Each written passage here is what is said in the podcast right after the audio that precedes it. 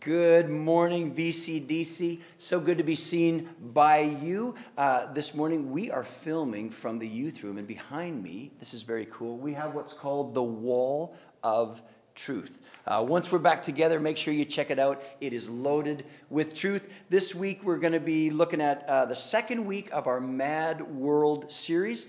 We're looking at the letter of First Peter, written by Peter, that's the name, one of the original disciples, and he is writing to fellow believers who are scattered all over Central Asia, think uh, modern-day Turkey, and he's writing to them a letter of encouragement, because these young believers are experiencing some very real struggles, some very real persecution. Eleven times in this short letter, Peter uses the word suffering. It is a theme all through the letter. And I can't think of anything that causes us to stumble in our faith, to question the, the presence and the, and the goodness of God like, uh, like suffering. Uh, when life spins out of control, sort of like what we're going through right now, our beliefs, our faith gets shaken. And hear this. Uh, I don't think that's a bad thing. In fact, I think that's a really good thing. Are we not discovering during this crazy time, during this pandemic, are we not discovering what we really believe about life? And more importantly, what we really believe about God? Uh, what place does God have in our lives? Is He our foundation? Is He the foundation of our lives? Or is God one of many contacts, if you will, in the phone of our lives? I remember Uh, uh, As a kid, growing up in the church, we used to sing a song a lot, and, I, and for different reasons, it's been going through my mind this week. And remember this song? It goes like this. It goes, "The wise man built his house upon the rock," and you say that a couple times. It goes into, "The rains came down and the floods came up, but the house on the rock stood firm." And then there was a second verse that said, "Oh, the foolish man built his house upon the sand. The rain came down and the floods came up and the house on the sand fell flat." And we would cheer because he made a mistake and we were learning how to judge people. No, I'm totally joking, totally joking. But, but is that not true of what's going on right now? I mean, for some of you, literally, the rains are coming down and the floods are coming up. But what I'm getting at is, as a planet, I mean, think about this. Planet Earth is being shaken right now. Planet Earth is off balance because of this pandemic. The ground is shaking with fear, with uh, confusion, with, with questions. It really does feel like a world that's gone mad, a mad world. People all around us are in need of encouragement. I need encouragement. You need encouragement. And in this letter that Peter's written, he is writing to encourage suffering, off-balance people. And, and today he wants to teach us how to stand firm in shaky times. So we're going to be looking at First Peter chapter two, uh, just a small section, verses four through nine. And here's what it says. It says, you, "As you come to him, the living stone, rejected by humans but chosen by God and precious to him, you also, like living stones, are being built into a spiritual house to be a holy priesthood, offering spiritual sacrifices acceptable to God through Jesus Christ. For in Scripture it says, 'See, I lay a stone in Zion, a chosen and precious cornerstone, and the one who trusts in him will never be put to shame.' Now to you who believe, this stone is precious, but to those who do not believe, the stone the builders rejected has become the cornerstone, and a stone that causes people to stumble, and a rock that makes them fall. They stumble because they disobey the message, which is also what they were destined for.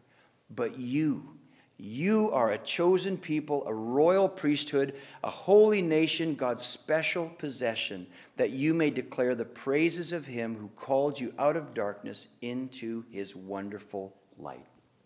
So today, from this passage, I want to answer a question. How do we stand firm when the ground is shaking? And I'm going to answer it with two points. How do we stand firm? One, by remembering whose we are, and then two, remembering who we are. So number one, remembering whose we are. Now, that passage I just read from First Peter Uh, I don't know about you, but I think it is a very confusing passage. I mean, all this talk about stones and cornerstone and builders and, and buildings. It's like, Peter, what, like, what are you talking about there? What, what, what are you trying to tell us? And I found this to be very helpful. Uh, in another part of the New Testament, First Corinthians twelve through fourteen. We're not going to go there. You can read it later today. Uh, another uh, uh, uh, uh, one of the key writers of the New Testament, Paul, the Apostle Paul, gives us a super helpful picture of the church. He defines the church this way. The church is one body with many parts, with Jesus as the head of that body. And Paul is painting a picture that, how do you define the church? The church is, we are all connected to one, one another. We are one body with many parts, with Jesus the head leading this body. Well, in the passage we just read, Peter paints a different picture of the church. He says, uh, the church is like this big house, and it's a house of stone, one house with many stones, with Jesus not as the chimney, but with Jesus as the cornerstone. And just like in Paul's picture, uh, Peter speaks again, what Peter, the picture Peter's painted speaks again to connection. We're connected to each other, all these stones built into this house, but this time Jesus, he's the cornerstone, which means Jesus is the foundation of this spiritual house that God is building. Now, obviously, we don't build houses the way they used to. Uh, the word cornerstone, it's not a word we use a lot or hear a lot. In ancient times, the cornerstone was super important. When they were going to build a house out of stone, the cornerstone was the first stone that was put in the ground. And then every other stone that they put, you know, that they built into that house was built in reference to that one stone, the cornerstone. Well, a helpful image for us is when you think of a house today, uh, think of the cement, the concrete uh, foundation that's poured. Uh, the foundation determines the size of the house. The foundation determines the, the design of the house. What, what we are able to see uh, of the house that's above the ground, it is all built in reference to the foundation. Now, how is that imagery encouraging to the suffering, struggling, Uh, young believers that Peter was writing to, or how is that encouraging to us today? Well, think about this. What he's saying is, right now, we are not alone. You're not alone right now. Uh, in fact, as a church family, this is saying that we right now, I mean, this is, this is mysterious to me, but right now, we are actually connected to each other. We are a spiritual house connected to each other, and we're connected to each other because we are connected to Jesus, to the cornerstone. And with him as the cornerstone, as the foundation, that means that your life, my life, our lives are built on something, someone way bigger than us. As a follower of Jesus, your life is not, your life is built on him. It's not built on you. And when the ground starts to shake, isn't that encouraging? Listen to this uh, from Psalm sixty-two. It says, uh, the psalmist says, "Let all that I am wait quietly before God, for my hope is in him. He is my foundation. He alone is my rock and my salvation, my fortress where I will not be shaken." In a mad world, when the ground is shaking, we find our balance by remembering whose we are. We aren't just any house. We aren't just any church. We're his house. We're his house. We're built on the foundation of him. He holds us up. He supports us. Now, that sounds nice, but how do we take that truth then and put it into action? Well, I remember when, uh, when I was younger, my parents were missionaries in Papua New Guinea for a couple years. We lived there for two years. And, and one of the things there that was, I, I remember, pretty common was we would have these these earthquakes, and they wouldn't be like massive earthquakes, but, but literally, I can remember, and they were pretty common, that the whole house would shake. Like the, the windows that we had there were slats, you'd open them up this way, and so when the house would shake, clack, clack, clack, clack, clack, these, the windows would clatter, you could hear the dishes shaking, you know, clattering in the cupboards, the, the floor would shake. Sometimes it's a bizarre feeling, you'd actually feel the floor, it would like, it would kind of roll, and when that would happen, what we were taught to do was, when the ground would shake, the first thing to do was quickly move to the strongest place of the house. And we would run, stand in a doorway. Living the Christian life, living the Christian life well, whether in shaky times or in calm times, is establishing a well-worn path to the strongest place, to the strongest one, to God. Uh, and the only way we do that is by, is by running to him over and over and over. And really, what does that look like? That's prayer. That's how we run to God. It's talking to him. It's talking with him. It's, it's actually, you know, listening to him. John sixteen thirty-three, Jesus says this to his followers. Here on earth you will have many trials and sorrows, but take heart because I have overcome the world. Church, Jesus is the precious cornerstone upon which we are being built into a spiritual house. He is the foundation, and he has overcome the world. What does that mean? That means that there's nothing the world can throw at him, and as his house at us, that together we can't withstand. Now, how do we stand firm? By remembering whose we are and by remembering who we are. When we as humans experience suffering, when things get shaken up in our lives, we are very quick to start questioning who we are. So much of our identity, who we think we are, is wrapped up in what we do and in what we have. And during this pandemic, either, either for you or for someone close to you, um, they've lost either one, if not both of those things. I mean, people, we've lost jobs. People have lost income. People have lost routines. We've lost plans. We've lost dreams. We've lost health. We've lost certain freedoms. We've lost access to all the things we are so used to, to, to having in our lives, and on and on. The loss of those things can create an identity tailspin. So let me ask you some questions. Uh, who defines you? Who do you let speak into your life? Whose opinion has the most weight in determining your place, your value, your purpose in the world? I mean, think about those questions. I remember years ago uh, reading an interview, I think it was E S P N magazine, uh, about an N F L football player. Remember the N F L? Remember that? But he was talking about his rookie season, and it was one of his first games Uh, and where he played like a beast. I mean, he had a great game. And after the game in the, in the locker room, the press were all around this young rookie, and he was super pumped up and excited. And after the media scrum left the room, an older uh, veteran or another player came over to this young rookie and said this to him. He said, "Hey, tomorrow, when you read in the paper how great you were, just remember, they don't know what they're talking about. And then in the future, when you have a bad game and the next day you read in the paper how bad you were, just remember, they don't know what they're talking about." Now, that's, that's good advice. When it comes to defining us, no human being has the same perspective as God. When it comes to you, when it comes to me, only God knows what he's talking about. Uh, there's a wonderful psalm, uh, Psalm one thirty-nine, where such beautiful language. It, it talks about how God has knit us together, knit you, knit me, knit us together in our mother's wombs. He made us.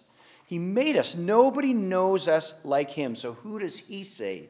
Who does he say that we are? First Peter two nine says this, "But you are a chosen people, a royal priesthood, a holy nation, God's special possession." Now, that is quite a list. I mean, you probably want to add that to your resume. So who does God say we are? He says, we are a chosen people. Chosen. Chosen denotes incredible value, something of incredible value to the one who has chosen that thing.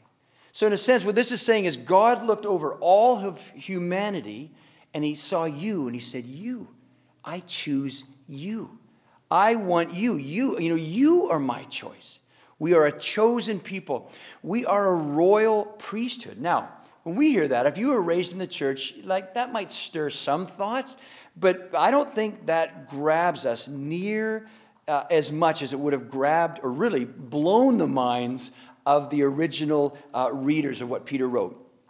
Because when they hear that, right away their minds go to Jerusalem, to the temple in Jerusalem, to sacred space, to a holy place, to the holy of holy place, to the presence of God place, to the keep out, uh, no entry place. See, where their minds would have gone to priests, royal priesthood, the priests in the temple, you know, they're the ones who functioned as mediators between God and the people. Priests, or well, the priests, they were the only ones who were allowed into the very presence of God. Who does God say we are? He says we are a royal priesthood. We're priests, royal priests, meaning we're sons and daughters of the King, meaning uh, with twenty-four seven access to the presence of God, our Father. So that says that right now, uh, nothing can separate you from His presence. You might be sitting there in your P Js drinking coffee, or you know, maybe you're eating some cereal right now.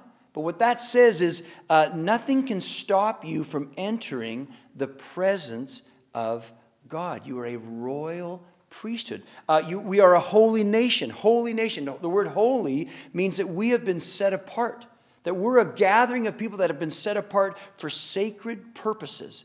For God's sacred purposes, His plans, uh, were His special possession. And really that takes us back to the first one of being a chosen people. Like, He wants you. You are precious to Him. Now, as wonderful as these descriptions are of who we are, they really mean very little unless we act on them. And so I want to talk about that by uh, using some Lion King theology, some Disney theology, if you will. Uh, if you remember in the story, uh, little Simba, this young lion, is destined to be king. There is royal blood in his veins. He is heir to uh, Mufasa, his father, to his throne. And in the story, there are two key turning points which really reflect uh, turning points in our own lives. First one is this: young Simba Uh, is falsely accused, condemned by Uncle Scar. If you remember the story, if you haven't seen Lion King, how, how, how can you live? But, but he's accused by his uncle and, and condemned, and because of that, young Simba flees into the wilderness. But then later on in the story, there's the next turning point. Simba's older now, and, and in this turning point, he is redeemed. Meaning, or, or what happens is, this old wise monkey named Rafiki comes and literally whacks him in the head and says, "Remember who you are," in the story. See, Simba had forgotten who he was. And it's the same for us. We have a very real accuser who has condemned us. And, and, and because of that, many of us, even though we have royal blood in our veins, have, are living in the wilderness. We've forgotten who we are. And so much of the work of God in a human life is uh, helping us remember who we are. Whose you think you are and who you think you are directly impact how you live your life, how you respond to suffering, to shaking. I mean, do you believe that you are standing on the unshakable, unbreakable, eternal foundation of Jesus, loved by Him, wanted by Him, precious to Him? Or are you standing on a foundation of your own performance? You're on your own. And, and, and you're striving every day to prove your worth, to prove your value, and hoping that somebody notices. Well, I have good news for you today. God notices you. And He wants to help you remember who you are, uh, who He says you are. Living the Christian life, living the Christian life well, is learning how to live out whose and who we are in spite of what's going on around us. And uh, we're going to spend the rest of our earthly lives learning how to do just that. And church, I am convinced that part of what we're going through, uh, or part of what is going on in this pandemic, is we've all been dropped into an intensive class on identity, on really looking at who we think we are and whose we think we are. And I said this in the intro, that in the time of shaking, we are discovering the place that God has in our lives. Is He the foundation of our lives, or if he, is He one of many options in our life? And uh, during this week, as I've been uh, prepping this talk, this old quote or saying has been going through my mind, and you know this one. It goes like this: give someone a fish, and you feed them for a day. Teach someone to fish, and you feed them for life. And here's what I, uh, how I want to end off. Uh, and this might sound strange coming out of the mouth of a pastor, but for many of us, was our weekend gathering a place where we gathered to get a fish? But then throughout the week, we'd go about our busy schedules and not put a lot of time or energy into fishing. And by Friday, you know, getting closer to the weekend, we'd, be, we'd realize that we're getting pretty hungry, but, but we'd hold on till the weekend where we'd be given a fish again. Could it be that God has allowed for the fish market to be closed for a season so that we can learn more about fishing? Tim Keller said this: you don't really know Jesus is all you need until Jesus is all you have. We've been given an incredible opportunity uh, to remember who and whose we are. Uh, you are chosen by God. Do you know that? You are precious to God. Do you know that? Do you live from that place? You're a, you know, we're a holy people. We've been set apart. We've been handpicked by God for His sacred plans. You're a priest. Young and old, you're a priest. You don't need a mediator between you and God anymore.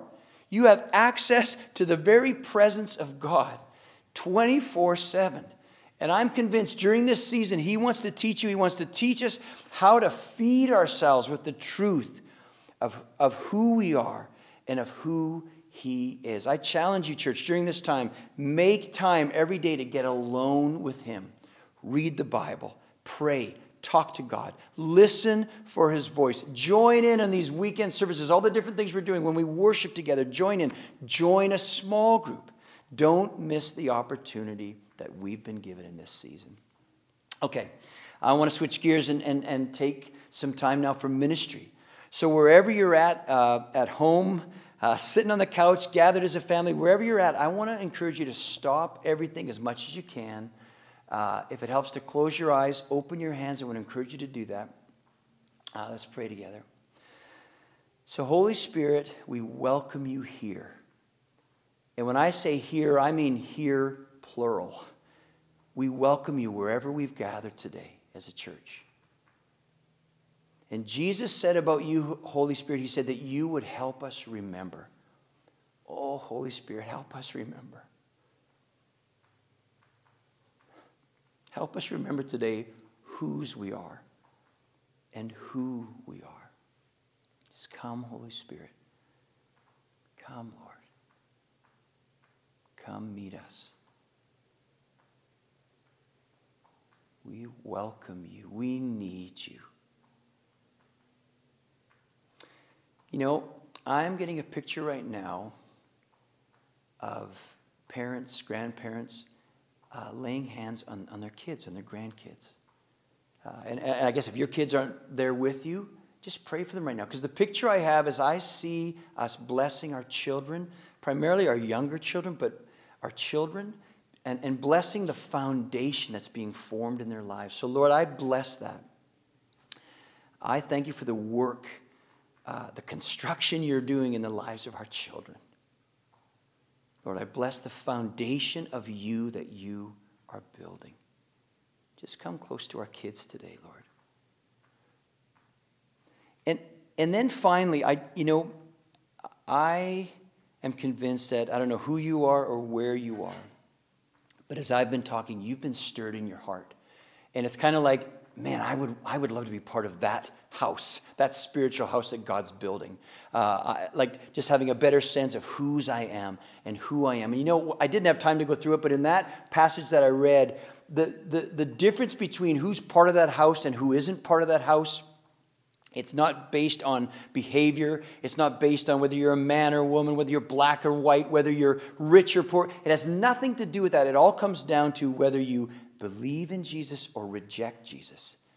And if you're getting stirred today, the way that you can express your belief in Jesus is right now praying to Him, talking to Him. And so I want to pray for you.